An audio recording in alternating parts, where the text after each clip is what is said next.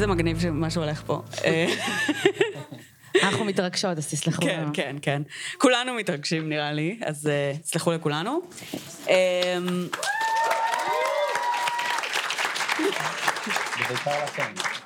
אנחנו אה, רוצות לנסות משהו, אם אתם זורמים איתנו סבבה. אנחנו רוצות לעשות את הפתיחה שלנו, את הפתיחה של הפודקאסט, כל מי שמכיר, אה, ביחד.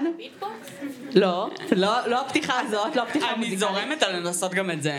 כן, אה, לא הפתיחה המוזיקלית, אלא הפתיחה ככה זה של הפודקאסט של כל פרק. אה, אתם סבבה עם לעשות את זה ביחד? כן? אוקיי, אז שלום לכולם. מה שאנחנו נעשה זה אנחנו כאילו נגיד בעצם שלום וברוכים הבאים לפודקאסט, ואתם תענו בואי נדבר רצח. סבבה? אה, ואז אתם תוכלו לשמוע את עצמכם ביום ראשון ולהגיד, הרי או, שם הנה זה אני." כן. אה, רק אל- תייבשו אותנו, כי זה יהיה ממש מביך, כן, כאילו, לכל ואנחנו פשוט הצדדים. נקום ונלך. כן.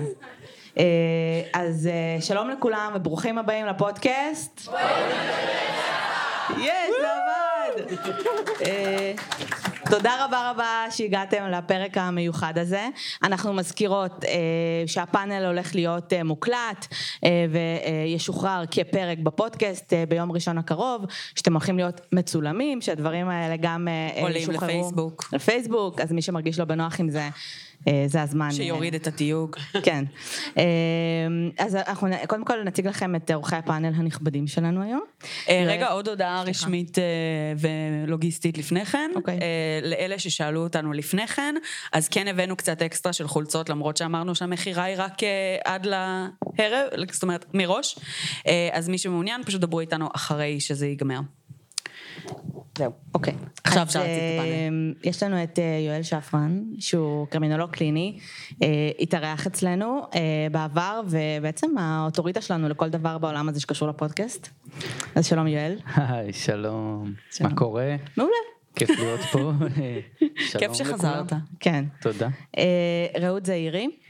שהיא, שהיא עורכת דין והיא פודקסטרית, אה, בפודקאסט צריך עיון, שזה פודקאסט משפטים, ממש מעניין, כדאי לכם לשמוע, חפשו אותם בפייסבוק, תחפשו אותנו, כן. תחפשו, כן. היי.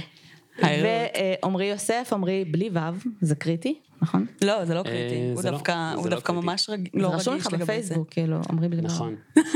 זה- הצהרה די אז, דרמטית. אה, כן, כן, זה מטעה, אני מבין, אבל אני בן אדם מורכב.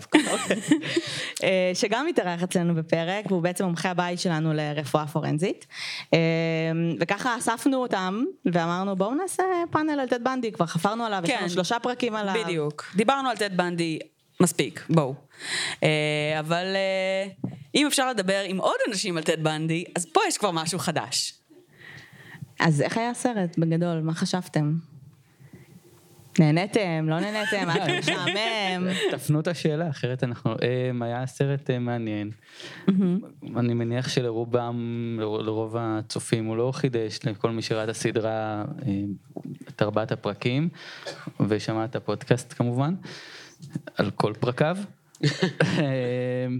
כל היה איזה. פרק שהוא לא הוזכר בו נראה לי. היו כמה, היו, היו כן. בודדים. שניים. כן. כן.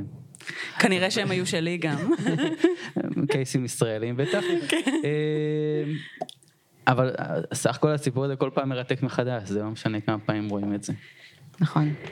אה, אני כן, אה, חשוב לי להגיד למי שלא נמצא פה היום, ומי שמאזין לפרק, שאנחנו לא עכשיו נדבר על טד בנדי ונספר עליו מההתחלה, אז מי שככה לא מכיר, אה, יש לנו פרקים שאתם יכולים להאזין להם, אתם יכולים לראות את הסדרה שיש היום בנטפליקס, שכולם מדברים עליה, אה, ואז לחזור לפה. אה, ובקצרה בקצרה, טד בנדי היה רוצח סדרתי. אה, שרצח למעלה מ-30 נשים, זה למי מה שאנחנו שפספס את יודעים. זה בסרט. כן, אמ, וזהו, זה ככה בגדול. אז ממש אמ, בגדול. ממש בגדול. אה, אני רוצה להפנות את השאלה הראשונה ליואל. אני חושבת שהמערכת יחסים שלו עם ליז בסרט, קודם כל יש לזה המון המון רומנטיזציה, כי בפועל כן הייתה שם אה, אלימות רגשית, כן היו שם רגעים שבהם אה, היא לא חששה לחייה, אבל זו לא הייתה מערכת יח- יחסים כל כך יציבה כמו שהיא נראתה בסרט. אה, וחשוב לי לשאול באופן כללי, טד בנדי כבן אדם, אה, פסיכופת, סדיסט מיני, שתכף גם תגדיר את זה, הוא בכלל מסוגל לאהוב? זאת אומרת במונחים שלנו, של מה שאנחנו מכירים? ההגדרה של פסיכופת, אני חושב שגם אמרתי את זה ב... כשהתארחתי אצלכם, בגדול זה, זה אדם שהוא עיוור צבעים לרגש, הוא לא מרגיש, הוא יודע כאילו להביע את הרגש, כי הוא, הוא, הוא יודע לשחק בצורה מאוד מאוד טובה, הוא יודע לגלם את הדמות של האדם, ש, של, של הבן זוג, החושק, הבעל התשוקה. אפילו האבא חורג לצורך העניין, יודע לשחק את זה בצורה מעולה, אבל הוא בפנים לא מרגיש שום דבר. אמ, כמובן שזה מאוד משפיע על בנות הזוג שלו, זה, מאוד, זה גם מה שמאוד עזר לו למשוך את הקורבנות. אמ, הרומנטיזציה מן הסתם היא לא הייתה אמיתית מבחינתו, מבחינתה כן, זה פשוט שירת את האינטרס שלו גם לכל אורך המשפט ולכל אורך הקריירה הרצחנית שלו. הוא שמר אותה כאיזשהו קלף ש... ש, שמראה את הצד הטוב שלו לכאורה, שמראה את זה שיש לו אליבי במקרים מסוימים, ש, שהוא לא המפלצת שמציירים אותו. גם לפני שבעצם אה, בכלל האשימו אותו והיה במשפט, או אתה חושב שהוא כבר חשב על אני צריך לייצר איזושהי דמות שהיא גם מאוד נורמטיבית, למקרה ש... לדעתי כן, זאת אומרת, ה, ה, הטריגר לכל הרציחות האלה היה הפרידה מהחברה הקודמת שלו. בגלל זה הקורבנות שלו מאוד דמו אחת לשנייה. דמו גם לחברה, אני מניח שאם היה רוצח את החברה כל השלושים ולא היו נרצחות, כי זה פשוט היה עושה לו את הקתרזיס, את הפורקן הזה שהוא היה צריך. אמ, בוא נדבר רגע על זה שהוא סדיסט מיני. אתה באמת חושב ש... שהבן אדם, אם הוא היה באמת רוצח את החברה הראשונה שלו, שמי שלא יודע נפרדה ממנו, וזה היה איזשהו כישלון מאוד מאוד גדול בחיים שלו, אמ, זה באמת, הוא היה מקבל את הסיפוק שהוא צריך וזהו, והיה מתנהל כרגיל? לא, אבל יכול להיות שמערכת יחסים אה, כזאת או אחרת הייתה מגיעה לאלימות מינית. זאת אומרת, זה שהוא סדיסט מיני זה לא בהכרח הופך אותו לרוצח, יש סדיסטים מיניים שהם לא רוצחים. תגדיר לנו רגע את המונח. סדיסט מיני זה אדם שנהנה מה, מההפגנה של, של כוח, של שליטה, זה, זה מה שמגרה אותו מינית, אה, זה מה שהוא מחפש. בגלל זה, אם אנחנו מגדירים אותו ככה, והיה לו לכאורה זוגיות רגילה עם ליז, אז זה לא מה שעשה לו את זה. הוא לא היה מסופק מזה, בגלל זה הוא גם צריך לרצוח ולהתעלל מינית בקורבנות שלו, גם לפני, גם אחרי וגם במהלך הרצח. אה, לא טיפוס ש... שנעים אה, להיפגש איתו. כן, דווקא נראה שהיה מאוד נעים להיפגש איתו. עד ש... כאיש מקצוע. עד ש... כן, עד, עד שקורה משהו אה, לא, לא טוב, לא טוב. בלשון המעטה. אה, ראו את המשפט, הסרט, זאת אומרת, הסתובב סביב המשפט שלו. אה, ואחד הדברים שהכי זכורים במשפט של בנדי, אה, זה באמת העובדה שהוא בחר לייצג את עצמו. כן. ואפשר להגיד שזה מאוד פגע בו, או את חושבת שאם הוא נגיד היה בוחר לא לייצג את עצמו, גם דיברנו על זה קצת לפני, mm. שלא היו הרבה ראיות פורנזיות נגדו, לא היו הרבה ראיות חד משמעיות. שתכף נגיע עם זה לעומרי. שתכף נגיע. אמ, את חושבת שזה השפיע? זאת אומרת, הוא פגע, הוא ירה לעצמו ברגל? אה, באופן כללי הייתי ממליצה לכל מי שמגיע למשפט, אפילו אזרחי ולא רק פלילי, לא לייצג את עצמו. גם אם אתם עורכי דין, פינת הטיפ לא לייצג את עצמכם. באמת, אבל זה נכון, כי תמיד אתה חושב שאתה יותר מבריק ממה שאתה, ושזה יותר, אה, פחות אה, מעורב רגשית ממה שאתה. אה, ובשביל זה המציאו עורכי דין. אני לא בטוחה שזה פגע בו יותר במשפט, ובעצם ראינו כמה משפטים, משפטים mm-hmm. שבאמת אה, נערכו, גם במשפט הראשון ביוטה, שהסרט איכשהו מוביל את מי שצופה בו לחשוב שבעצם הוא כאילו סוג של חף מפשע, אני לא יודעת אם זה מה שאתם גם, זה הרושם שקיבלתם, שהעדות נגדו לא כל כך חזקה והוא הצליח כזה לערער אותה, עורך דין, אבל גם שם הוא מורשע, זאת אומרת, אני לא, אני לא בטוחה שהייצוג העצמי שלו אה, באמת זה מה שהשפיע. אה, אני חושבת שהוא היה בכל מקרה, במקרים האלה, מורשע, כן. באיזה סיטואציות אה, מותר? זאת אומרת, צריך להגיד שהוא היה מלווה על ידי סנגוריה, סנגורים לאורך כל ה...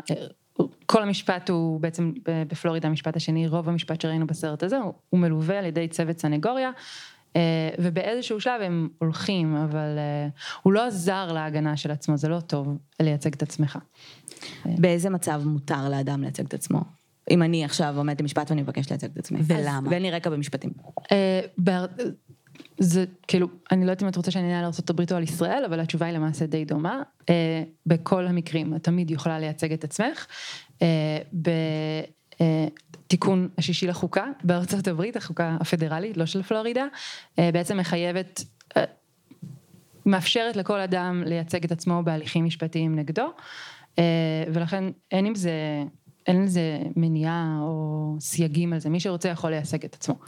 ולכן הוא מימש את זה באמת. אה, ובאמת במצב כמו באמת אה, במשפט של בנדי, שזה סוג של הפך להיות אה, הצגה, וזה הגיע למצב שבו, זאת אומרת, זה גם השופט, אה, ומראים את זה בסרט, שהוא בעצם באיזושהי נקודה אומר לו, כאילו, וואו וואו תירגע, אה, אז, אז למה בעצם במצבים כאלה אי אפשר לבוא ולהגיד, אוקיי, זה לאו דווקא מתאים יותר, זאת אומרת, אולי לפה זה לא מתאים שאנשים ייצגו את עצמם. לא הבנתי, אז מה זאת אומרת? השאלה היא בגדול, זאת אומרת, למה, אין- למה בעינייך, כן, לא שואלת אה, כן. איזושהי שאלה חוקית פה, אבל בעינייך, אה, למה אין החרגה לחוק הזה למצבים מסוימים שבהם אה, אדם לא צריך לייצג את עצמו? בדרך כלל אה, כשאנחנו מדברים על זכות הייצוג זה בדרך כלל עובד הפוך. אה, הרבה פעמים אנחנו רוצים שאנשים יהיו מיוצגים, במיוחד במשפטים פליליים, כשהם מואשמים באיזשהו פשע, אבל ידם אינה משגת, אה, זאת אומרת הם לא יכולים לשלם לעורך דין. ואז אנחנו דווקא רוצים להגן על הזכות שלהם להיות מיוצגים, כי הם בדרך כלל רוצים להיות מיוצגים. מקרים שבהם אדם לא רוצה להיות מיוצג הם מקרים די נדירים, וגם אז בית המשפט בישראל אה, ישכ... ינס... יפעיל עליהם מכבש לחצים להיות מיוצג. יש חשש שאנשים לא מבינים את ההליך. למשל רואים ב... ב... אה, בסרט שלקראת הסוף כשהוא עומד להציע נישואים לחברה שלו אז רגע לפני זה הוא מבקש להביא ראיות חדשות. זה נושא קצת משעמם, יבש, פרוצדורלי, אבל זה משהו שצריך להבין מתי עושים את זה ואם אתה לא עושה את זה בזמן הנכון אז לא טוב, אז לא, לא תוכל להביא את הראיות. אה, אם כי כנראה ש... טוב לא משנה, שם זה היה שיניים, אז כנראה שגם הוא לא היה מצליח אה, להוכיח את מה שהוא מבקש להוכיח, אה, אבל בדרך כלל אנחנו מעודדים אנשים להיות מיוצגים כי זה עדיף להם. מעולה, וזה קצת מוביל אותנו לשאלה לעומרי. אה, לגבי זה, כן. אה, אני יכול להוסיף, אחד מהקריטריונים לקבוע אה, מסוגלות של אדם לעמוד לדין, בעצם יש שני קריטריונים, אחריות לעמוד, לעמוד לדין, למעשים, ואחריות ל, במסוגלות לעמוד לדין, במקרים של אי שפיות, מה שנקרא, ואחד מהקריטריונים של מסוגל לעמוד לדין, זה היכולת לשתף פעולה עם עורך דין. ולהבין מי עומד מולו, מה זה שופט, מה זה סנגור, מה זה קטגור, מה, זה, מה, מה התפקיד של עורך דין. אה, ומבחינתנו, אדם שלא רוצה לשתף פעולה עם עורך דין, כנראה שיכול להיות לו גם איזשהו ערעור נפשי כזה. אז מהצד של, זאת אומרת, האבחוני, אה, לדעתך בנדי היה עובר אה, אבחון כזה אם הוא היה... עשו לו. אוקיי. עשו לו. כל מיני, זאת אומרת, אפילו שהוא לא כל לאורך כך. שיתף פעולה עם עורכי דין והיה אכפת לו כל כך מ... כן, אבל אצלו זה ממניעים אחרים. לא. אז זה... לא. כי הוא לא יודע שצריך. בעצם יש, יש גם את ה... סליחה שאני לוקח לך לכמה דקות. הכל בסדר. יש לנו אה, מספיק זמן, הכל טוב. אה, בעצם יש גם אה, מצב פסיכוטי ויש גם ארגון אישיות פסיכוטי, אלה שני דברים שונים. מצב פסיכוטי זה מצב שיכול אה, לשחרר או לזכות מאחריות אה, של אדם לביצוע עבירה, אבל יש ארגון אישיות פסיכוטי שיותר מאפיין הפרעות אישיות קשות, כמו שיש לבנדי, הפרעות אישיות לא, לא משחררות אדם מהמעשים שהוא עשה, כן אנשים עם הפרעות אישיות מואשמים ו- ונמצאים בכלא, אה, אבל הם יכולים להיות כל כך מופרעים מבחינת האישיות שלהם ברמה שהם, שהם לא מחוברים למציאות, כלומר פסיכוטיים. אה, ולכן מבחינת, מבחינה אישיותית כן יש אחריות, אבל, אבל זה, זאת אומרת הפסיכוזה האישיותית היא לא פסיכוזה אה, נפשית שמורידה מהיכולת לצורך העניין. מעולה. לי יש שאלה על זה. יאללה. כאילו, מבחינת בוחן מציאות הם כשירים לחלוטין? זהו, מבחינה, כי אז איך אתה בוחן, מגדיר אה, פסיכוזה? כאילו? כן, מבחינת בוחן מציאות משפטית, אוקיי? משפטית. יש בוחן מציאות ש, שאתה, שאתה רואה דברים שלא קיימים, שאתה שומע קולות, שאתה חושב שהדמיון והמציאות מחוברים, אז באמת אתה לא, המציאות לא תקינה. בהפרעות אישיות, אנשים עם הפרעות אישיות מצליחים לסובב את המציאות לפי מה שמתאימה להם לצורך העניין, הם ברמה הזאת של אני בסדר, העולם דפוק. אה, ולכן זה לא ש, שהם חווים דברים שהם לא מציאותיים ולכן יש להם בוחן מציאות פגום, אלא הם תופסים את המציאות כפגומה, נקרא לזה ככה, אבל לא ברמה שמורידה את האחריות שלהם מהמעשים. ראינו את זה גם, אני חושבת שבמשפט שבנדי ממש הרגיש עד הרגע האחרון, שהוא הולך לצאת זכאי, אה, והוא הרגיש לא לו שהוא ספק. יצליח פשוט להקסים ו- ולחרטט את דרכו החוצה מ- מכתב אישום על רצח, זאת אומרת, על, על על חטיפה. הרבה, כן. אה, לא, בסדר, לכל אורך הדרך הוא היה ממש בטוח בעצמו. כן.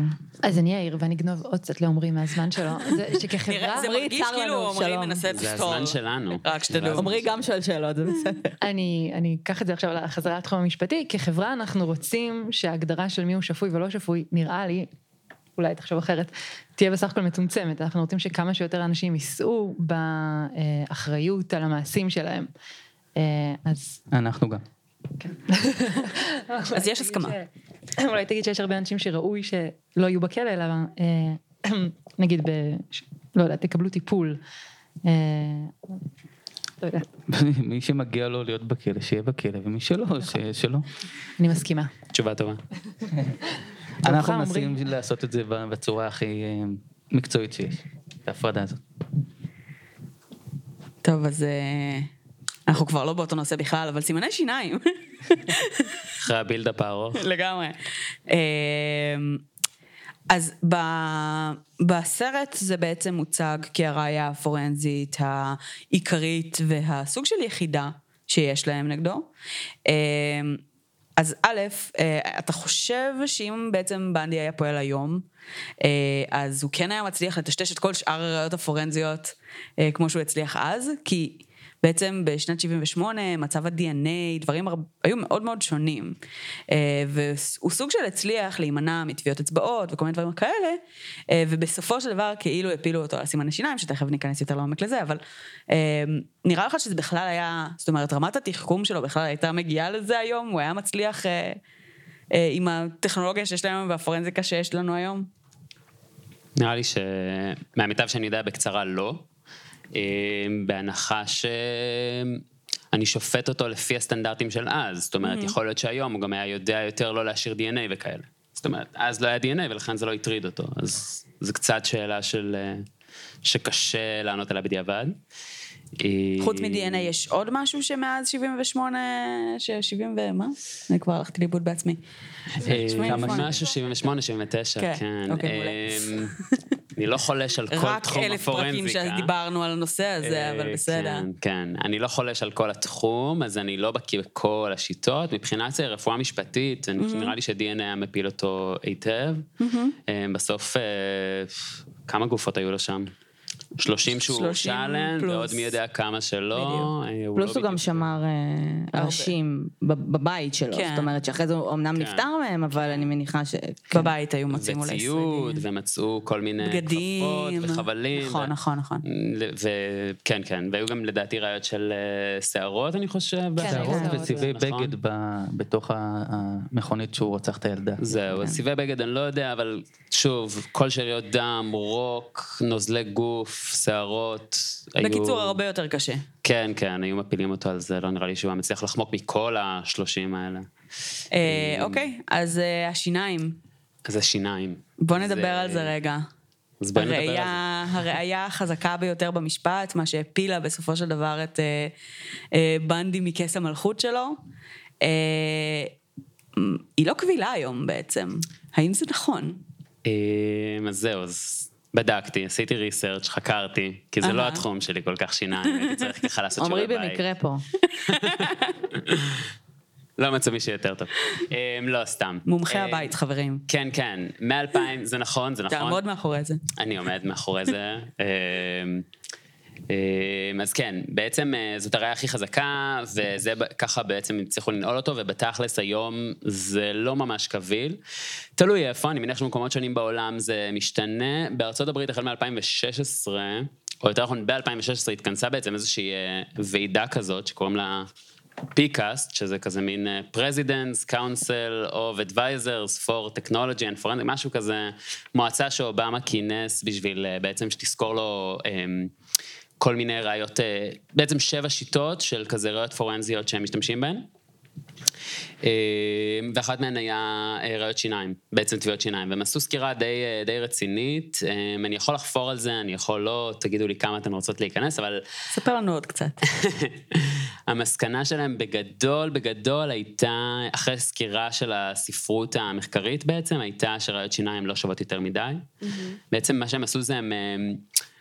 בדקו את ההנחות בבסיס השיטה המדעית, וההנחות אומרות כמה דברים. אחת, אמ, שטביעות שיניים זה דבר ייחודי, זאת אומרת ששיניים יש להם מאפיינים מאוד מאוד ייחודיים, שמאפשרים לייחד בעצם בני אדם אחד מהשני. אמ, וההנחה השנייה היא שהעור, בדרך כלל, זאת אומרת, אנחנו מדברים על אה, טביעות שיניים שנעשו באנשים, למרות שגם יש פעמים שבהם, לא יודע, תוקף, או מישהו שחשוד כתוקף משאיר תפוח נגוס, או עוף. או כאלה דברים. למשל, כן. היה תיק על עוף נגוס. כן. שהוא בסוף הורשע מ-DNA, לא משיניים, אבל... נכון. כן. אז ההנחה היא שאור בעצם אנושי אה, משמר את הדגימה הזאת טוב, מספיק טוב בשביל להתאים בעצם לשיניים.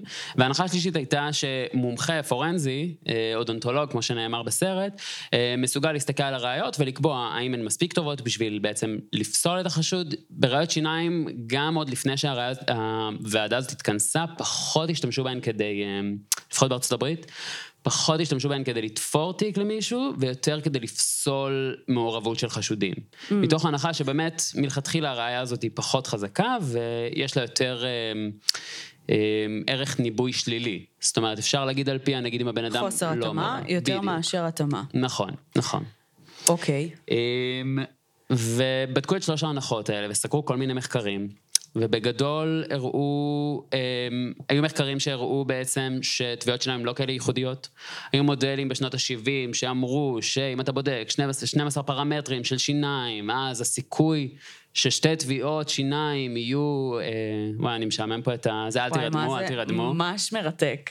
הכל טוב. אז הסיכוי בעצם שאקראית תהיינה התאמה של כל הפרמטרים האלה בין שני משננים, נראה לי קוראים לזה, דנטציות בעצם, תביעות שיניים של אנשים, זה משהו כמו 1 ל-6 טריליון, משהו מופרך כזה. ואז עשו, וזה היה כאילו מודלים תיאורטיים לחלוטין, חישובים סטטיסטיים עם הנחות שכנראה אין ביניהן אין להן יותר מדי קשר למציאות, ופשוט mm-hmm. מחקר מ-2010 בדק את זה, ולקח 340 דגימות, ובדק את כמות ההתאמות, והראה שההסתברויות הן הרבה יותר נמוכות, שאפשר למצוא התאמות. אמ, הם בדקו את היכולת של אה, אה, עור בעצם לשמר את הטביעות שיניים, והראו שבעצם יש כל מיני twisting, והנשיכות לא נעשות בתנאי מעבדה, ו... ועור הוא אלסטי, וכשהוא מתחיל להירקב הוא קצת משתנה, נכון, אני מניחה. נכון, נכון, ופתאום... אם הנשיכה חזקה מדי, אז יש bruising, בעצם יש איזושהי חבורה שנעשית ברקמה, והיא מטשטשת דברים, ו, וממש אה, העור ממש לא משמר היטב, במיוחד שהוא לא נעשה בתנאי מעבדה, יש תוך כדי מאבק הרבה פעמים, אה, ואיברים בגוף הם גליליים, ואם אנחנו נותנים ביס בבטן של מישהו למשל, סליחה על ה... image ים, אז, אה, אז בטן למעט אולי זק אפרון, זה איבר שיש בו כל מיני כפלים ושומנים ו... והוא לא משמר ככה בעצם איזשהו היטל דו-ממדי של הנשיכה, מאוד קשה לעשות מזה שחזור. בדקו גם מומחים אמ, כדי לבדוק את ההנחה השלישית, בעצם שמומחה יכול להגיד, להסתכל על הראייה ולהגיד, זאת ראייה שהיא מספיק טובה ואני יכול לפסול. ובגדול ראו שזה שטויות, זאת אומרת, לקחו, יש כל מיני מחקרים שאותי זעזעו פשוט, אמ, לקחו מומחים פורנזיים, ולקחו סתם רופאי שיניים, ולקחו סטודנטים, ולקחו אנשים מן המניין, ונתנו להם להתאים, ובגדול כולם היו גרועים בזה. מעולה. אמ, כן, כן. ויש עוד כל מיני מחקרים שעשו וראו שממש לראייה הזאת אין תוקף ואין מהימנות והיא לא עומדת באף כלים מחקרים. אני ממש אוהבת את איך שבעצם עשו מחקר על 300 איש. שהפריך משהו שבעצם פעלו לפיו שנים, ואז אמרו, אוי, זה נורא מגניב, בוא נעשה עוד מלא מחקרים שיפריכו את זה עוד. זה נהדר. כן, כן, הם ממש גם אומרים במסקנות שלהם שכאילו, כרגע הראייה לא עומדת בשום קריטריון whatsoever. אה, כן, כאילו שום, לא עומד בקריטריונים מדעיים, אה, ושהם ממליצים כזה על מין פיתוח כלים מחקריים שיאפשרו זה, אבל בתכלס הם חושבים שהיא כזה unsalvageable, שכאילו הדבר הזה ילך ויגבר, כי זה פשוט לא מספיק טוב. Mm. אה, יש לי שאלה שמיועדת לשניכם. זה משהו שהושמט מהסרט, אבל כן חשוב לי רגע לשאול את זה, כי בעיניי זה היה מרתק. במשפט של בנדי, אה, המשפט על הרציחות של הסטודנטיות במעונות. אה, בפלורידה? כן. הוא אה, בעצם אה, על דוכן העדים עלה השוטר, השוטר, אחד השוטרים הראשונים שהיו בזירה. והוא בעצם, אה, בנדי תשאל את השוטר, והשאלות שלו אה, היו שאלות מאוד תיאוריות, שבהן הוא ממש ממש ביקש מהשוטר לתאר בדיוק את מה שהוא ראה, זאת אומרת גם כשהשוטר ניסה להימנע מפרטים שהם גרוטסקיים וללכת למקום יותר ענייני, הוא ממש כיוון אותו, ואיך היד שלה הייתה, ואיפה הרגל שלה הייתה, בצורה מאוד מאוד אה, פרטנית.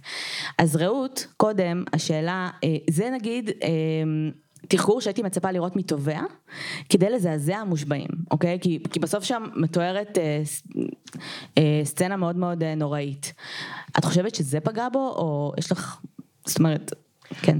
קשה לדעת מה פגע בו, אמ, לא, לא יודעת מה המושבעים חשבו, כנראה שהרושם הכללי מכל זה גם עזר.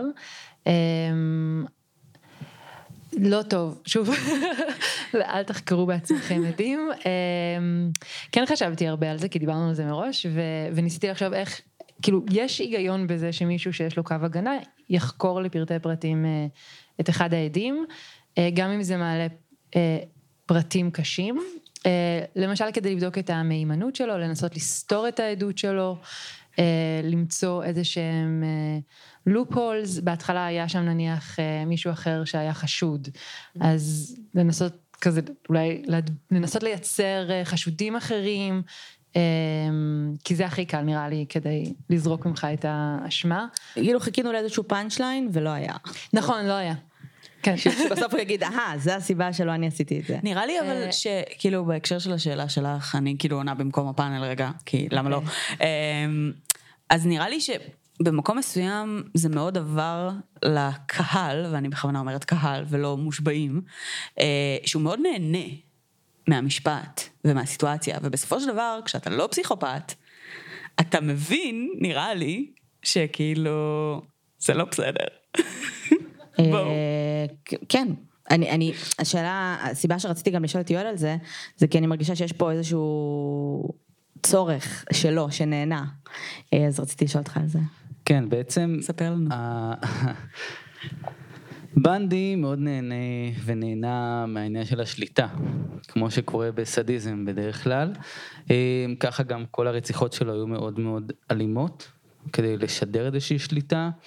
אה, וכשהוא ביקש לשחזר את, ה, את, ה, את הפרטים של הרצח, ככל ש, שהיו יותר פרטים, ככה הוא יותר חזר בעצמו לאירוע וחווה את אותן תחושות שליטה שהוא כל כך נהנה מהן, וככל שזה, חפרו בזה יותר, ככה פשוט הוא נהנה יותר, בעצם שיחקו לידיים שלו במקרה הזה. אבל זה מרגיש כאילו זה קצת, אה, אה, כאילו שני פנים של האישיות שלו כזה נפגשו וסתרו אחת את השנייה באותו רגע. כי מצד אחד הוא באמת לרוב מאוד מאוד בשליטה ומאוד מבין את הסיטואציה ומאוד בסופו של דבר רוצה לתת זכאי.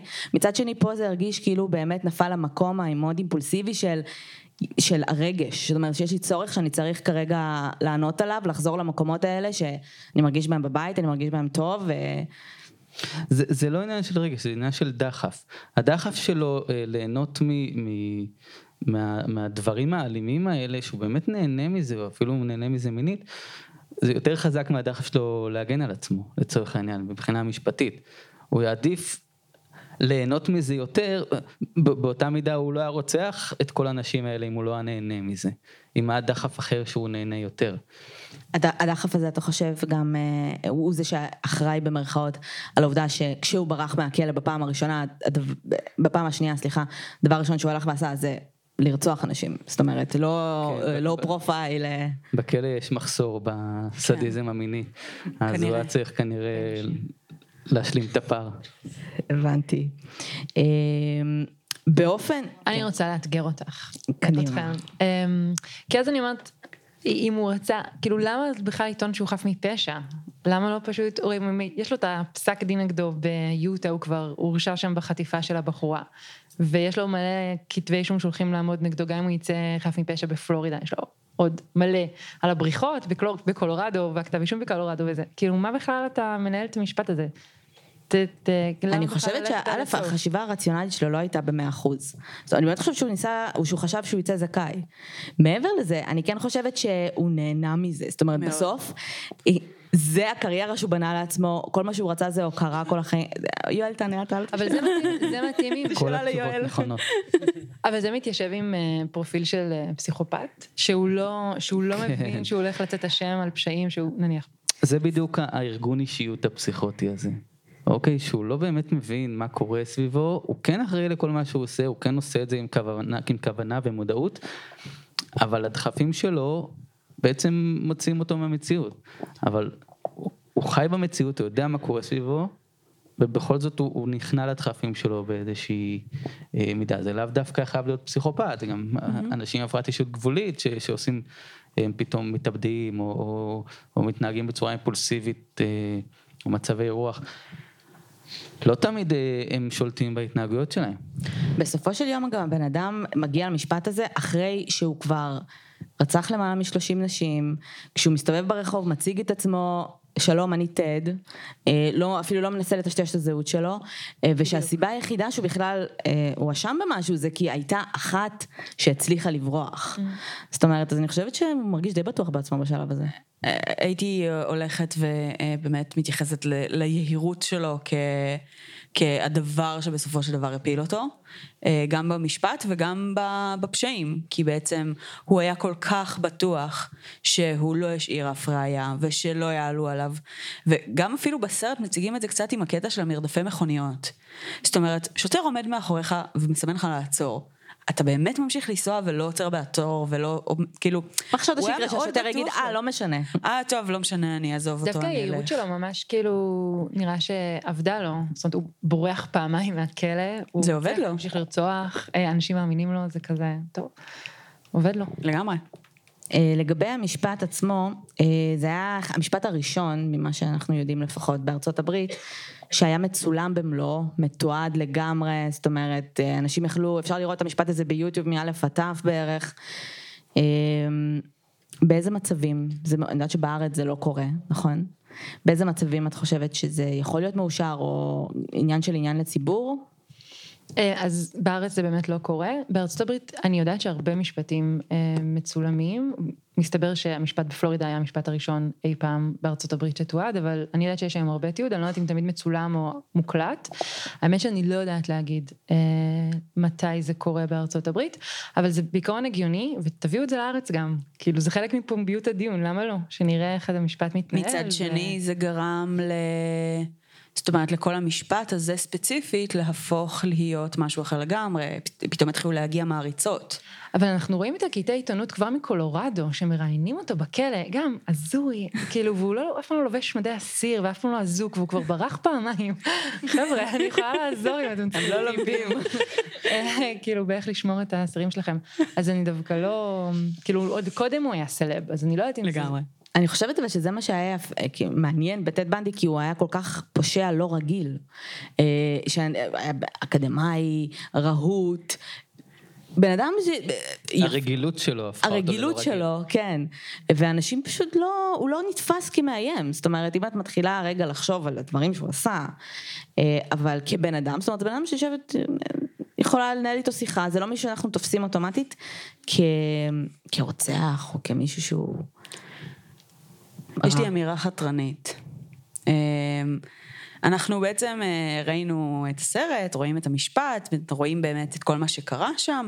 אה, אנחנו שומעים איך בעצם ה... אה, כן הצליחו לייצר איזושהי רמה של ספק בעדויות המסוימות, עם ה...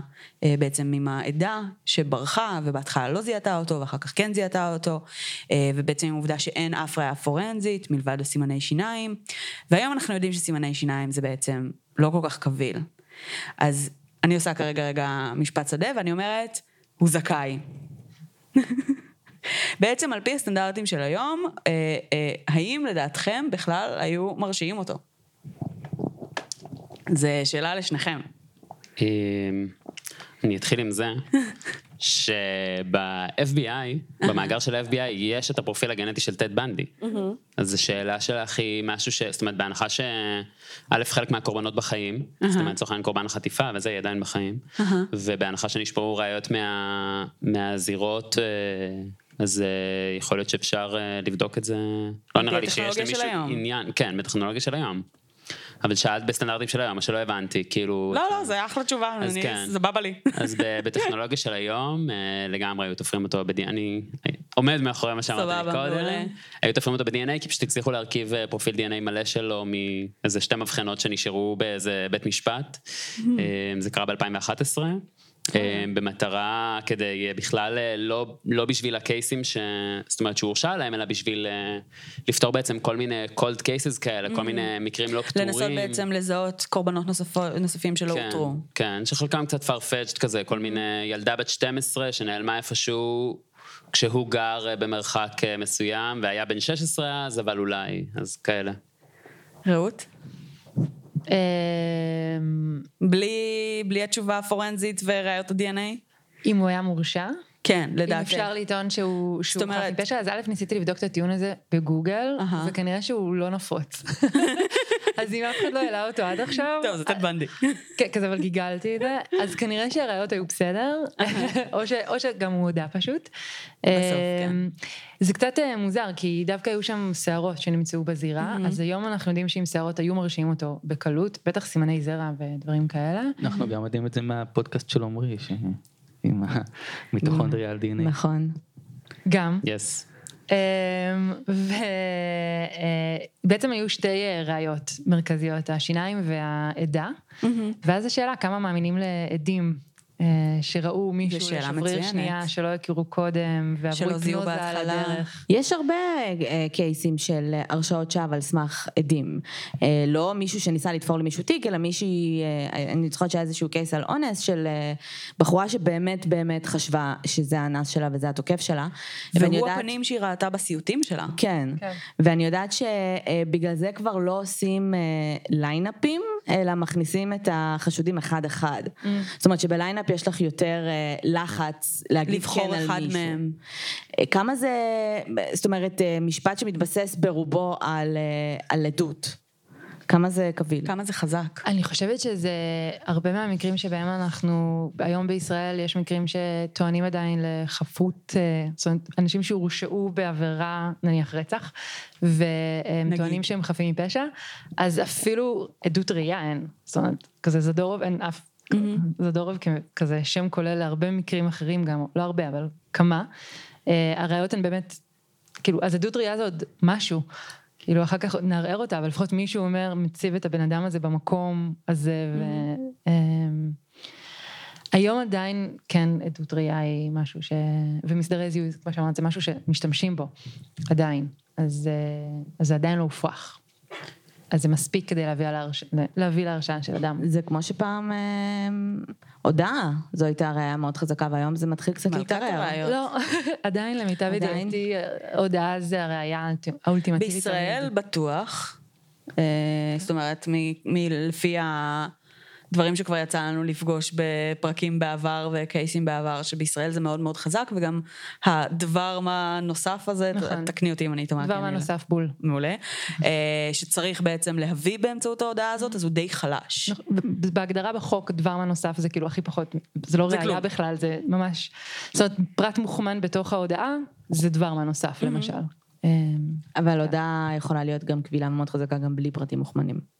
שזה אגב פרטים שרק הרוצח יכל לדעת. זה לא פורסמו בשום מקום. אה, צריך להיות איזשהו דבר מה נוסף. כאילו. אוקיי. אז אה, זה יכול, זה ברמה ראייתית מאוד מאוד מאוד נמוכה צריך להיות אז. הבנתי. אה, בוא נדבר רגע על המעריצות של בנדי. כן.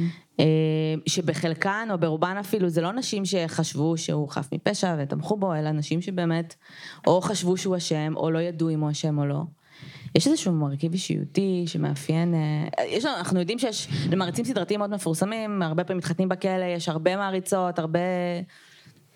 אני חושב שהמרכיב האישיותי הוא לא של המעריצות, אלא של בנדי עצמו, שמצליח לסחוף אחריו כל כך הרבה, בעיקר נשים. אה, הוא, הוא, הוא פסיכופת קלאסי, הוא, צ'ארמר, הוא, חלקלק בלשון שלו.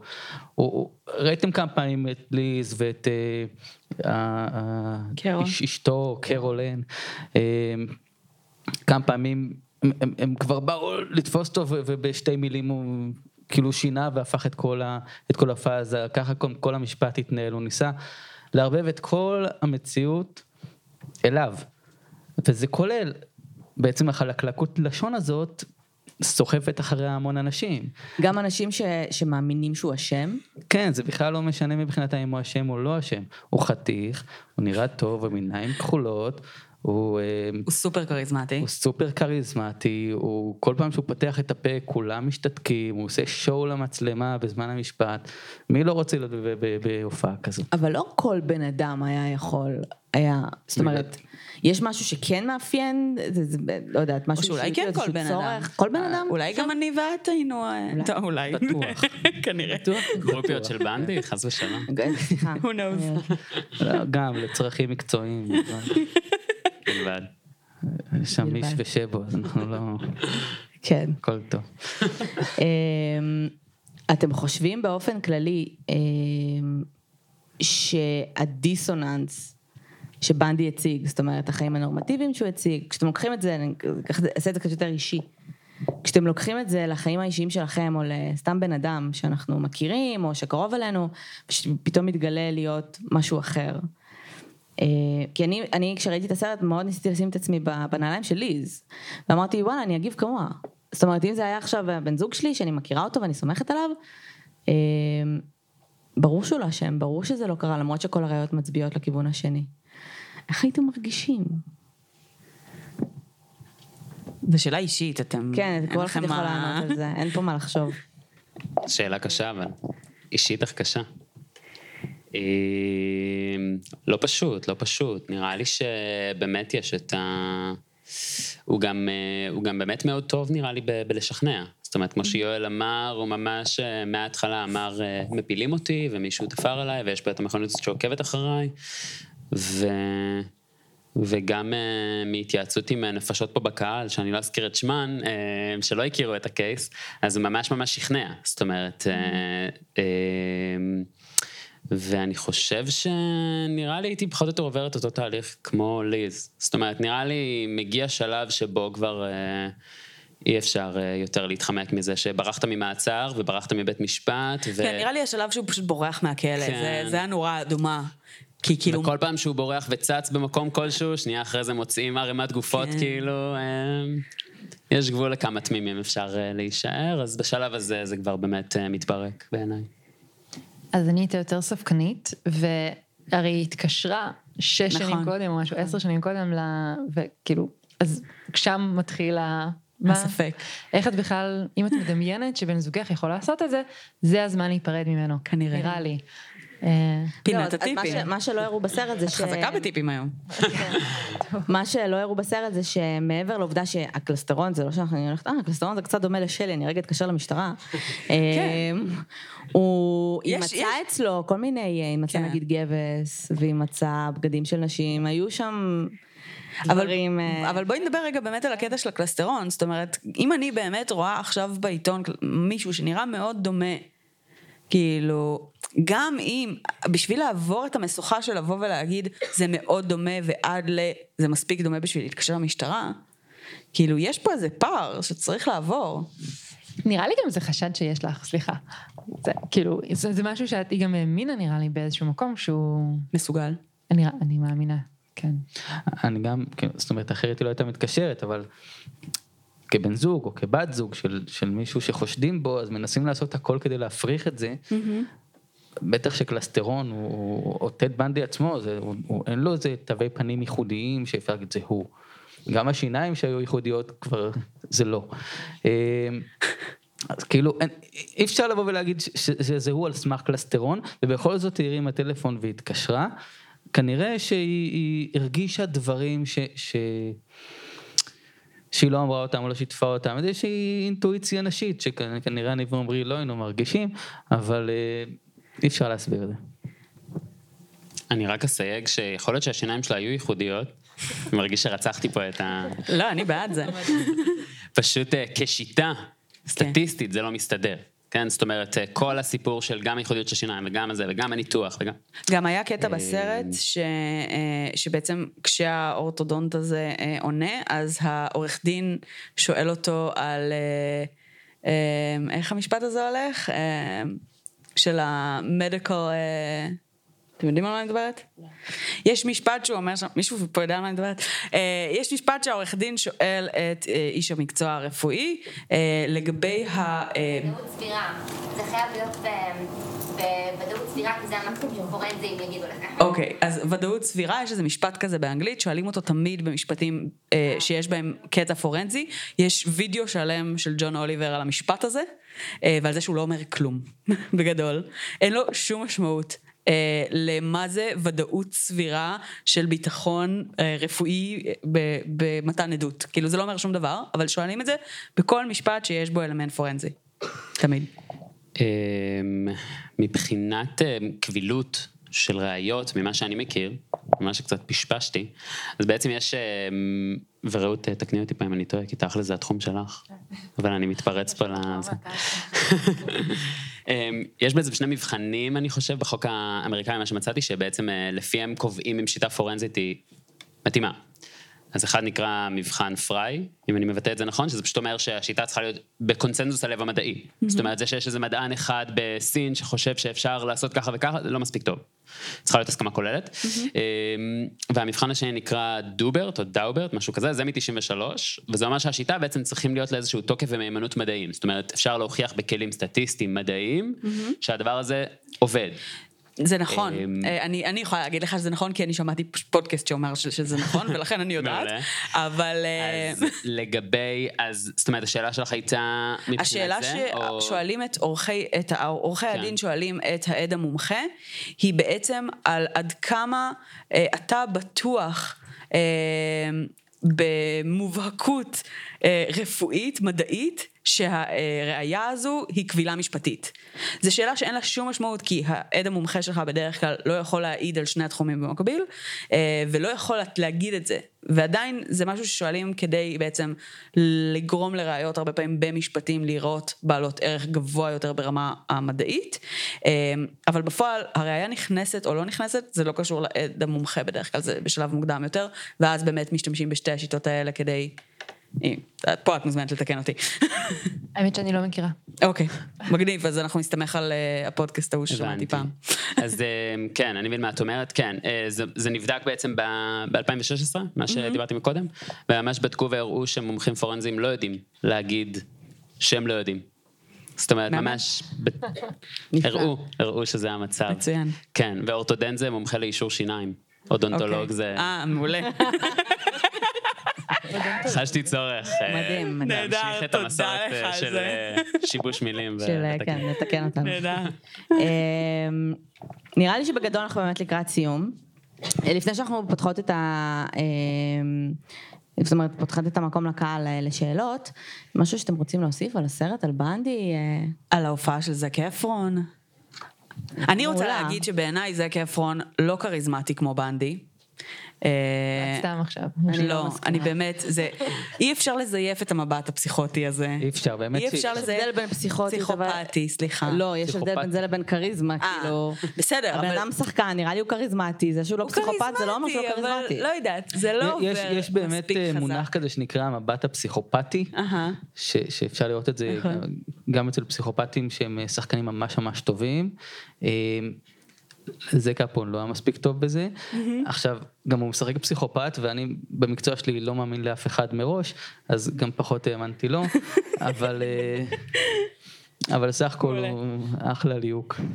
לגמרי. צלילה מעניינת לנבחי עוש- נשמתך. אה, אשמח לשמוע. לגמרי. הוא עושה שם אה, חיקויים אה, על, על גבול המושלמים של בנדי, כן. אה, מרעיונות קיימים שאפשר לראות ביוטיוב וממש להשוות אחד לאחד ברמה מאוד מאוד מרשימה. אבל קצת פחות, אבל לא מספיק. קצת פחות. יואל מאוכזב, לא... אוקיי, אוקיי. ראיתי פסיכופטים יותר טובים. הבנתי, אוקיי. הגיוני. ספר לנו עוד על זה. רעות, משהו שאתה רוצה להוסיף? בהמשך.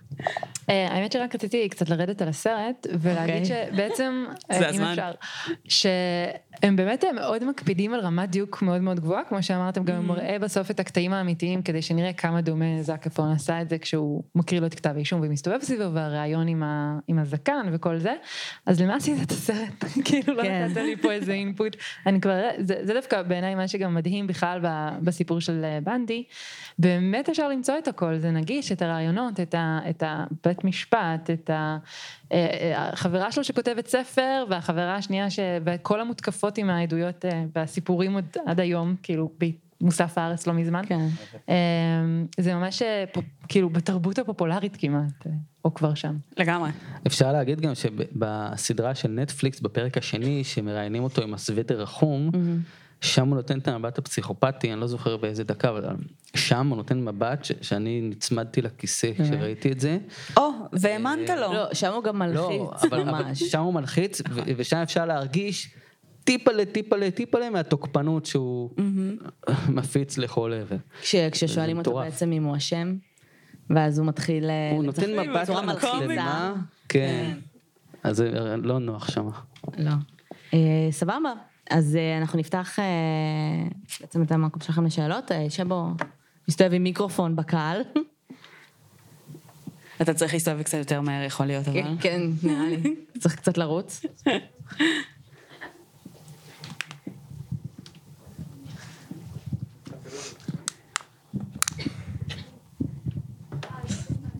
וואו, וואו. השקיע. האמת שיש לי שאלה שהיא טיפה אה, מוז... וואי, זה חזק, אוקיי. אה, השאלה שלי, היה איזה משהו לא מובן באיזשהו קטע של הסרט שהם בעצם אה, ה-10 years later, כאילו עשר שנים אחר כך. הרי כאילו אמרו לו שהוא אמור להתחשמל בכיסא, אז מה קרה כאילו עשר שנים ש... יש תור ממש ממש ארוך. כן.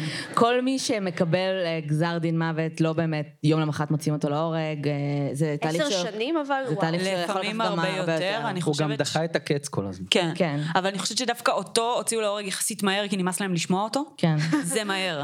אה, אני חושבת שהממוצע גבוה יותר. ובגלל זה הרבה פעמים גם להחזיק אסירים שהם נידונים למוות עולה למדינה הרבה יותר כסף מאשר פשוט מאסר עולם. כי גם הם ממשיכים לערער ולערער ולערער וזה מוציא מלא מלא כספים למדינה. אה, אני אוסיף משהו שבפלורידה, כמו גם בישראל, כשאדם אה, נידון לעונש מוות, התיק מועבר אוטומטית לערעור, וזה בעצמו לוקח עוד כמה שנים, זאת אומרת לערכאה גבוהה יותר, גם אם הוא לא התכוון להגיש את זה, והפסק דין בערעור אצל בנטי ניתן רק ב-84-85, אז...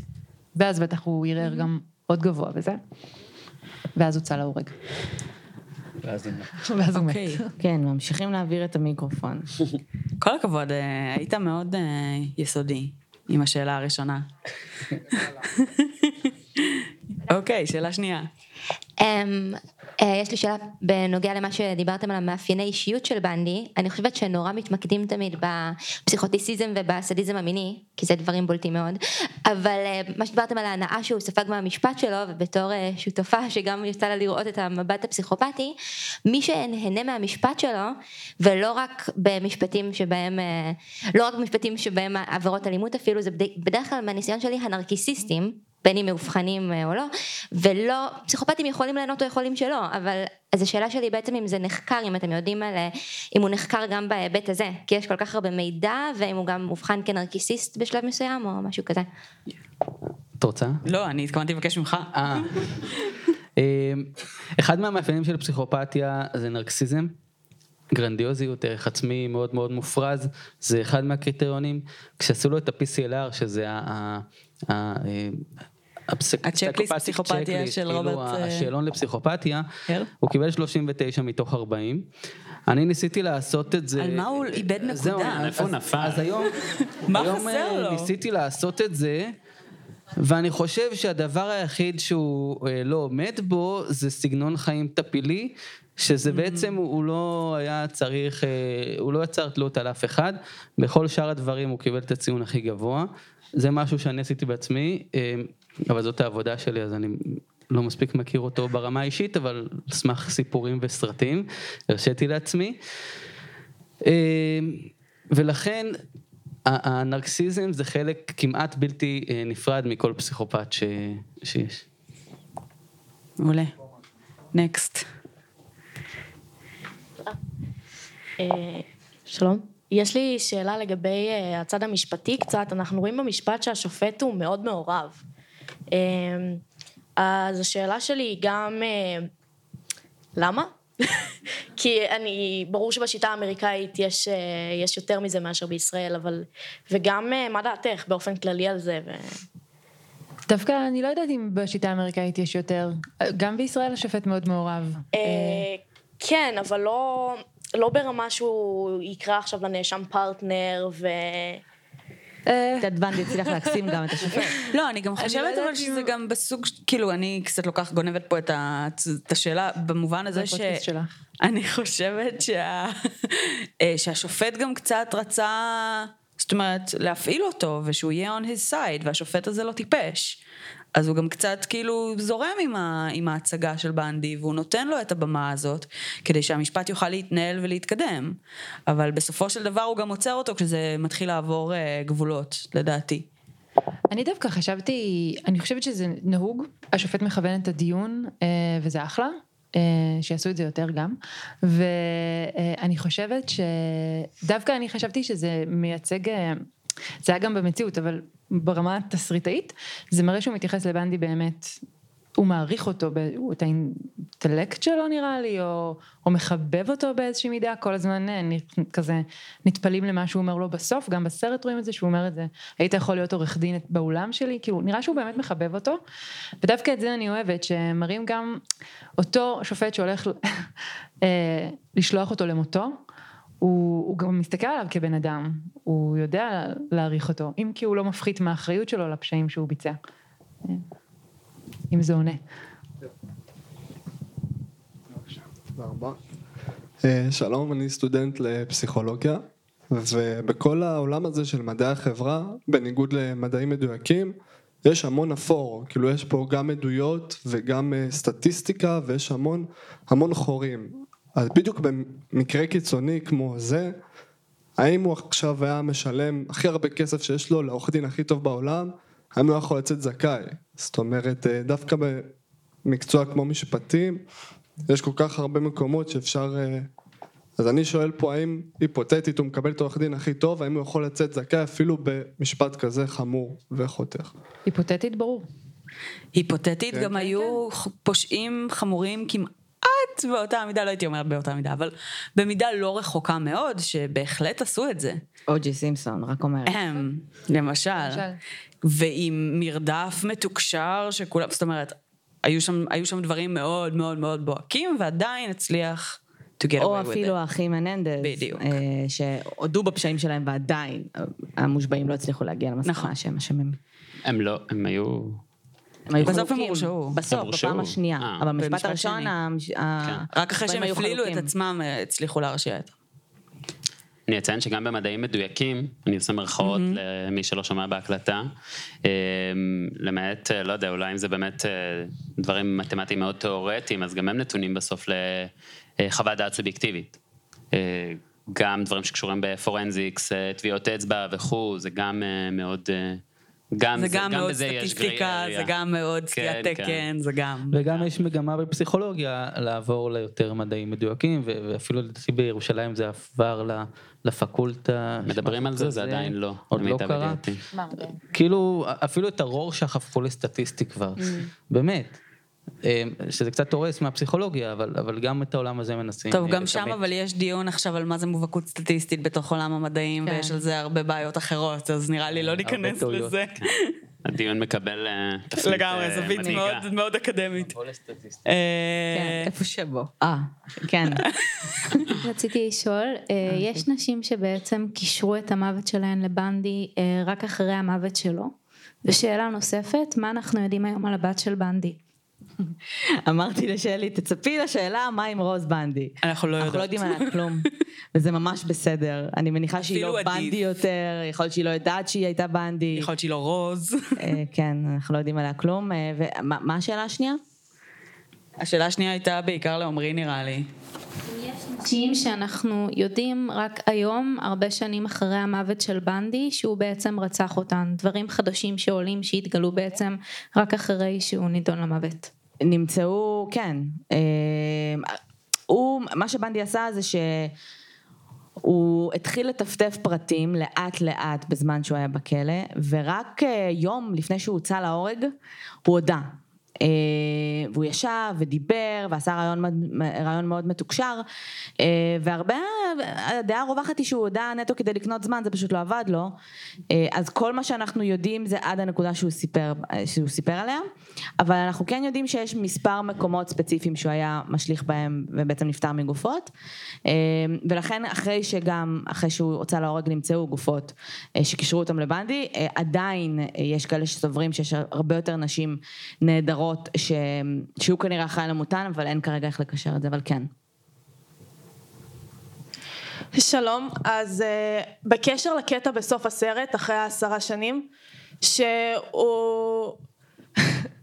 עשר שנים אחרי שהוא, אה, ליז מדברת איתו ושואלת אותו אם הוא באמת עשה את זה והוא כותב לה על החלון במקום להגיד עכשיו אני מניחה שזה קטע שהוסיפו לסרט כי אני כן. לא שמעתי על זה אבל ש... כשקראתי על הסרט ראיתי שכן דיברו איתה בהתייעצו איתה בנוגע להכנה של הסרט אז השאלה אם אה, אתם יודעות אם יש עדויות לזה שהוא כן אמר לה משהו הוא כן אה, אמר לה שהוא כן. עשה את זה הסרט בגדול מתבסס על ספר שהיא כתבה, אוקיי? שקוראים לו My Life with Ted Bundy.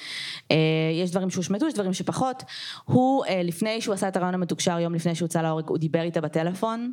והוא הודה, והוא סיפר. אה, זה לא היה דרמטי כמו שזה היה בסרט, שזה נועד בשביל לזעזע אותנו ועשה את זה יפה, אבל כן, הוא דיבר איתה גם כמה ימים לפני.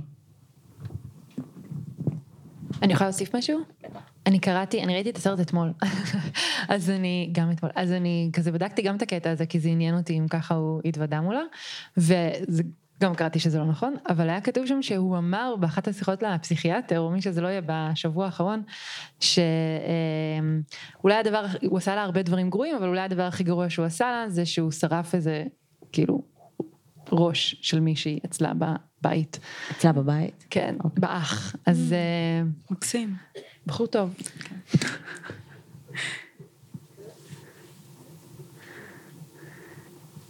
יש בעיה עם המיקרופון? אולי זה סימן. היי. כן. אה, היי, רציתי לשאול אה, על דעתכם לגבי זה שהוא רצה לפזר את האפר שלו איפה שהיו הגופות של, ה, אה, של הבחורות שהוא רצח. כאילו, מבחינה אחת הוא, כאילו, אנחנו טוענים שהוא היה פסיכופת ולא, ולא באמת אכפת לו, אז למה, למה לפי דעתכם הוא עשה את זה? הוא ביקש את זה. לפי דעתי, סוג של אה, לסגור מעגל, סוג השליטה האחרונה. למרות שרצתי אתכם, עדיין אני מטפטף את עצמי בפתיתים מעליכן, ועדיין מראה איזושהי שליטה, איזושהי עליונות. אה, לא היה מספיק עפר לפזר בכל המקומות שהוא אה, עפר או אפר, איך אומרים? אפר. אפר. לא היה מספיק אפר לכל האזורים שבהם הוא רצח, שבהם הוא רצח, Sorry. אבל... אבל זה, זה לדעתי, לדעתי, זה העניין. אני חושבת שגם, זאת אומרת, בשלב מסוים, כשהוא היה בכלא והוא היה באגף הנידונים למוות, אה, הוא רק חיפש איפה לחיות מחדש את הדברים האלה. ואוקיי, אז אומרים לך, תבחר מה, מה יעשו עם האפר שלך. אז אתה ישר הולך למקומות האלה כדי, לדעתי, לחיות את זה מחדש בצורה מסוימת, וקצת אה, להמשיך ולהתענג על, ה, על הדחפים האלה. להשאיר את החותם עוד יותר. כן. אה, וגם אנחנו קצת נעשה- כי זה טוב לשואו נראה לי, לא? לא יודע, בסוף הוא עושה יכול הרבה להיות. דברים אקסטרווגנדיים. לגמרי. אולי זה היה נשמע לו. אה, אנחנו נעשה שתי שאלות אחרונות. זו שאלה קצת יותר סובייקטיבית, אבל אה, האם לדעתכם עונש מוות הוא אכן העונש הראוי במקרה הספציפי הזה? אם אתה שומע את הפודקאסט, אה, אני אדבר בשם עצמי, אני לא חושבת שעונש מוות אה, משרת אינטרסים של אף אחד. אה, יכול להיות שיש את הבאמת יצר אה, של הנקמה, אני בחיים לא הייתי בצד ההפוך, אה, אז אני לא יכולה לדעת. אה, אני חושבת שבנדי או כל בן אדם שהוצא להורג שהיה אה, מאוד אלים או פסיכופת או לא משנה איך תגדיר אותו, יכלנו ללמוד ממנו כחברה הרבה יותר אה, אם הוא היה עדיין בין כותלי הכלא, אה, גם אם זה היה משרת האינטרסים שלו וגם אם זה היה נותן לו איזשהו קתרזיס. בסופו של דבר אנחנו יודעים, ו- והסיבה שאני גם מדברת הרבה על טד בנדי ספציפית, כי הוא מבחינתי case study להמון המון דברים אחרים. אה, ואנחנו יודעים שעם כל ה... עם כמה שזה מזוויע, רוצחים סדרתיים וכל העולמות האלה, בסוף הקווים האישיותיים מאוד מאוד דומים, בסוף הדרך פעולה היא דומה. אה, ואם אנחנו רגע נפסיק לחשוב על אנשים כאלה כמפלצות, שחיות איפשהו רחוק מאיתנו ו- ולא יכולות להיות השכן שלנו, אה, אנחנו נוכל אפילו ללמוד ו- ו- ולהתמודד עם זה יותר להתמודד טוב. ולמנוע את זה אולי אפילו בעתיד. בדיוק. אני לא מסכימה עם אה, אוקיי, זה. אה, זה גם בסדר. שמעתי את הפודקאסט וגם אז לא הסכמתי. אני חושבת שאני אני גם נגד עונש מוות, אבל אם כבר הוא נעשה, אז אה, אני חושבת שהוא מוצדק אה, במקרה הזה. אה, אמ, אני חושבת, א', כי אתן מדברות על דחפים, אה, בפודקאסט עליו דיברתם על זה, ש- זאת אומרת, הוא, הוא בלתי ניתן לשיקום מצד מהמם. אחד, ומצד שני הפשעים שלו הם כאלה חמורים, שאני כן חושבת שנניח מבחינה משפטית, אם אני אמונה עכשיו על הצד הזה, זה כן הדבר הנכון, זאת אומרת, כדי שהמשפחות של הקורבנות והקורבנות אה, יוכלו להרגיש שהן באו על סיפוקן גם ושניתן לו עונש ראוי ושהמערכת ואנחנו כחברה אה, מתמודדים עם זה נכון, אז נראה לי שזה היה העונש. אבל גם מבחינת יצר שהוא כאילו נקמתי יותר, בסוף אם אני רוצה להעניש מישהו, אני חושבת שמוות זה די כאילו לשחרר אותו בקלות מזה, מאשר לשבת עכשיו בכלא כל החיים שלך ולסבול. אני רוצה להוסיף על זה אה, ולהגיד שבנוסף לכל מה שקרן אמרה שאני מאוד מסכימה עם זה ברמה האישית, אה, בעיניי יש אלמנט נוסף שהוא מאוד חשוב שקשור לעונש מוות וזה מה זה הופך אותנו אה, בעצם כחברה. אה, וזה אלמנט שהוא בעצם דיון אחר לחלוטין, אבל גם פה אני אעשה רפרנס לג'ון אוליבר, שעשה אחלה אה, של וידאו גם על זה, והוא אומר שבעצם אה, עונש מוות זה קצת כמו לקיים יחסי מין עם אימא שלך. אתה יכול למצוא מלא תירוצים ללמה זה לא בסדר, אבל בסופו של דבר זה פשוט לא בסדר. נקודה. אוקיי. זה אחלה וידאו. איך להגיב על זה. אני מסכימה, אבל במקרה שבו מישהו כבר הוצא להורג, אני חושבת שזה אמור. זאת אומרת, במקרה הזה אני חושבת שזה אמור. ועוד נקודה אחרונה לגבי עונש מוות. בסוף, טד בנדי היה אשם, אנחנו יודעים שהוא אשם, הכל טוב. יש, אולי לא, לא. יש הרשעות שווא, אוקיי? וזה קורה. ויש מי שמכיר את אה, אה, שלישיית ממפיס, אוקיי? שיודע שדמיאן אה, היה אמור להיות מוצא להורג, בסופו של דבר הם נמצאו זכאים. אה, אז גם אם יש את הספק הזה של 0.01 אחוז שהבן אדם חף מפשע הולך לצאת להורג, בעיניי זה שווה את זה בשביל לא להוציא להורג נקודה. גם הפרפר, שזה הספר שהוא נתן לליז, אז במקרה הסרט הזה שודר לא מזמן, נכון. ויצא לראות אותו. באמת לקחו סתם בן אדם חף מפשע, גנב, אבל לא רוצח, ונתנו לו מאסר עולם, והוא באמת לא איבד תקווה, והוא ניסה לברוח, תפסו אותו, ניסה לברוח עוד פעם, תפסו אותו כל פעם בין לבין, הוא היה בבידוד ושתיקה למשך שנתיים, ואז חמש שנים, ואחר כך הלך לאיזשהו... אה, מה שנקרא אי השדים או משהו כזה, אה, מקום מבודד ועדיין גם משם הוא צריך לברוח והוא השתחרר ובסוף גם חזר לצרפת ו- והתקבל, אה, כאילו הבינו שהוא חף מפשע. אה, אז יש מקרים כאלה, ו... כן, כן יש ו- ויש. רק הסיכוי טעות, הסיכוי טעות הזו זה אחד מהתירוצים האלה ללמה לא לעשות משהו שהוא פשוט לא מוסרי. אבל נגיד אנחנו כאילו- יודעים שהוא אשם. סתם, בסדר. אנחנו לא יודעים אבל, זאת אומרת כאילו אבל באמת, יודעים. גם עם טד בנדי, היום אחרי שהוא הודה ואחרי שאיששו את זה ואחרי ראיות DNA, כן, אבל בזמן המשפט בפועל זו הייתה החלטה משפטית גרידא, ולא באמת היה את מה שיש לנו היום בדיעבד. ברטרוספקטיבה היום אנחנו אומרים אוקיי בסדר הוא באמת היה אשם והוא textbook ואנחנו כותבים עליו את הספר, אבל אני גם בזמנו. אוסיף שבהקשר הזה, שלמשל אם אנחנו, זו דוגמה טובה, כי ראיות שיניים, זה בסופו, בסופו של דבר מה שהפיל אותו. וברטרוספקטיבה, או עם התקדמות המחקר, אנחנו יודעים שזו בכלל ראיה שהיא מאוד לא חזקה, והיום היא לא הייתה כן. עוברת. נכון. וזו דוגמה לאיך, לא יודע מה, היום אנחנו מתייחסים ל-DNA כאל מאוד מאוד אמין וכו', ויכול להיות שבעתיד נגלה שאולי כן יש איזה שהם הטיות מסוימות או זיהומים או תנאים. כבר היום בעצם אומרים ש-DNA הוא אינדיקציה, ל... זאת אומרת, לנוכחות, אבל זה דווקא, לאו דווקא אינדיקציה לביצוע פשע, אבל היום כבר כל כך רגילים באפקט CSI, שמדברים עליו, כל כך רגילים, שברגע שאומרים את המילה DNA ונמצא DNA, זהו, זה אומר שזה מי שביצע את הרצח. אה, ה-DNA. לאו דווקא. סתם. טוב, יש נכון. לנו שאלה אחרונה. זה הזמן. do it. את צריכה לבחור כי אני לא רואה כלום. הם יהיו פה אחר כך, אתם יכולים לגשת אליהם. אז זו שאלה ליובל, אמ, נראה לי בעיקר. אליי? כן. יואל. יואל, סליחה. אמ, אז הוא אומר ממש ממש בסוף, שליז שואלת אותו אם הוא מסוגל לעשות את זה, אם הוא חשב לעשות את זה גם לה. ואז הוא אומר שהוא לא מסוגל, שהוא חשב את זה על כולן, אבל רק לה הוא לא אומר את זה. וכשאתה אומר שיש לו את כל הנטיות ל... להיות פסיכופת ולהיות נרקסיסט ולחשוב על זה על כולן, הוא אומר את זה, זה יכול להיות, זה שקר או שזה באמת, יש בזה מן האמת. לא, יכול להיות שהוא אה, רצה לעשות לה את זה ולרצוח אותה, ולה, כן, אבל אה, זה פשוט לא שירת את האינטרסים שלו. וכנרקסיסט, כפסיכופת, כמישהו שהוא מאוד מניפולטיבי ומאוד מתכנן, בגלל זה הוא גם שמר איתה על קשר כל כך הרבה שנים כדי להשאיר את הסיכוי שהוא לא המפלצת שמתארים. אה, אז אני חושב שברור שהוא היה יכול לעשות לה את זה, אבל זה לא, זה לא היה משרת אותו, להפך, זה היה רק פוגע בו. וגם אה, אני אגיד ש...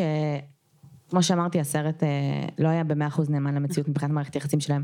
הייתה שם אלימות, זאת אומרת, אה, לא ברמה יומיומית ולא כל הזמן, אבל היו התפרצויות, וזה, בוא נגיד שמסוגל הוא בטוח היה.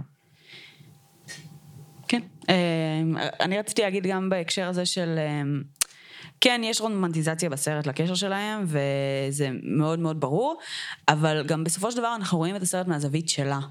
אה, מציגים לנו בעצם את מה היא צריכה לקבל כדי לסגור את הסיפור שלה.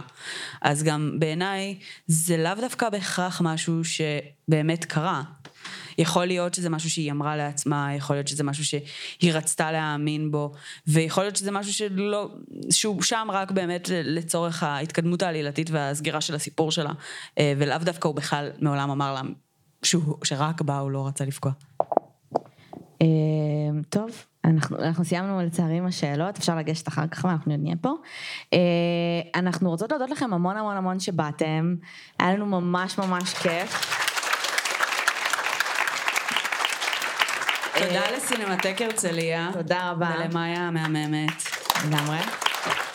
וכמובן לפאנליסטים שלנו, לאורחים. אה, כולם באו מרחוק. אה, וזהו, אה, שיהיה לכם ערב היה לנו ממש נעים. כיף, ש... מקוות מקווים שגם לכם. ביי יוש. לכו. סתם, בואו תשאלו שאלות, לא יודעת, תעשו מה שאתם רוצים.